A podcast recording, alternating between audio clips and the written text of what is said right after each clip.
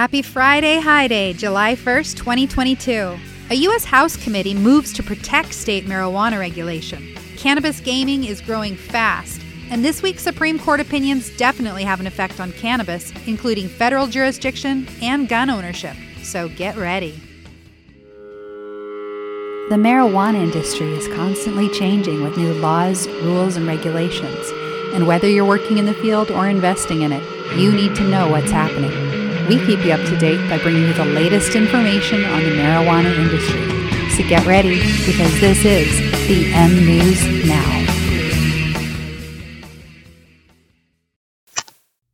The House Committee on Appropriations voted this week to approve an amendment that would stop the Department of Justice from interfering with state cannabis programs. The bipartisan amendment is part of the Commerce, Justice, Science, and Related Agencies Appropriations legislation for fiscal year 2023 and it was introduced by Representatives Barbara Lee of California and David Joyce of Ohio. The language prevents the Department of Justice from using any federal resources and funds to interfere with state laws and regulations regarding their own governing of cannabis. This also extends to preventing them from targeting people that are acting in compliance with those state laws. There had previously been Department of Justice guidance to deprioritize prosecutions of people that were acting in compliance with state cannabis laws. This was in place from 2013 until 2018, when former President Trump's Attorney General Jeff Sessions rescinded that guidance, which was called the Cole Memo. The current Attorney General, Merrick Garland, has repeatedly said that he believes it's a waste of government resources to go after cannabis. For now, though, this is not an official stance and it does not carry the force of the law. This latest amendment, though, was approved by the full House of Representatives, but it still needs to be included in final legislation before being enacted.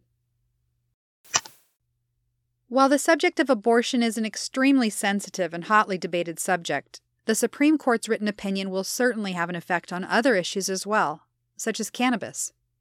In the official written opinion by the Supreme Court, Justice Alito writes These attempts to justify abortion through appeals to a broader right to autonomy and to define one's concept of existence prove too much.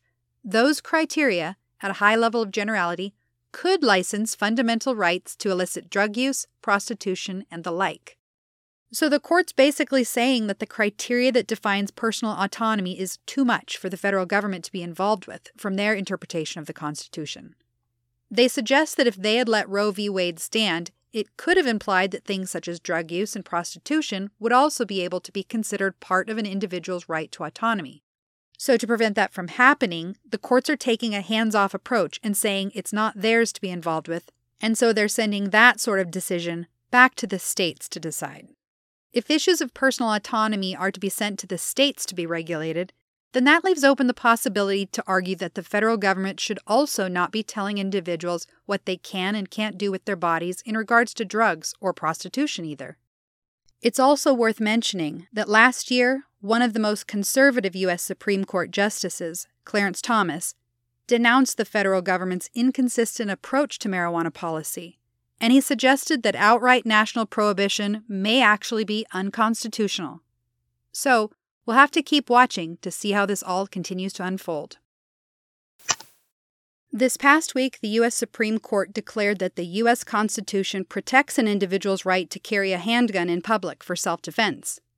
This could be relevant to cannabis users.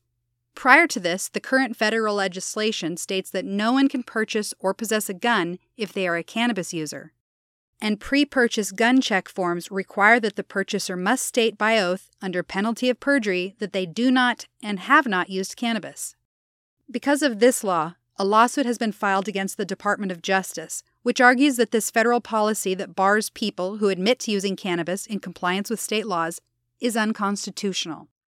The lawsuit was brought by Florida Agriculture Commissioner and the Democratic gubernatorial candidate, Nikki Fried, along with a handful of other plaintiffs. The Department of Justice was supposed to file their response this week, but after the recent U.S. Supreme Court ruling, they've been granted more time to respond. This court case could end up having a huge impact on cannabis users and gun ownership. Cannabis is getting more and more mainstream. There are even quite a few very popular video games about growing your own cannabis, with millions and millions of users. Some of those are similar to the old Farmville game that many people might be familiar with, where your avatar grows crops, uses resources, and tries to grow an empire.